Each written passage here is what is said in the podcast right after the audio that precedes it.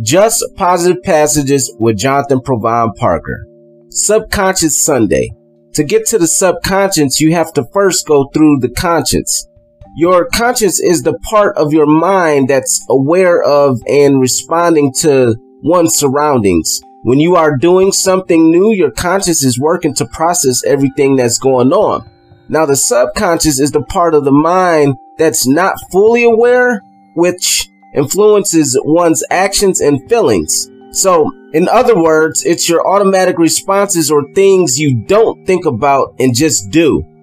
Like brushing your teeth, getting dressed, driving, or eating. You don't have to think about these things because it's now part of your subconscious. 95% of the things we do are automated from our subconscious. Now, if you don't want to be a 95% robot, you have to awaken your conscious mind to regulate your subconscious. So how do you do that? Every day, do something new and different.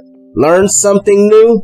Wake up because there are a lot of people that are subconsciously sleep, sleep, sleep, sleep.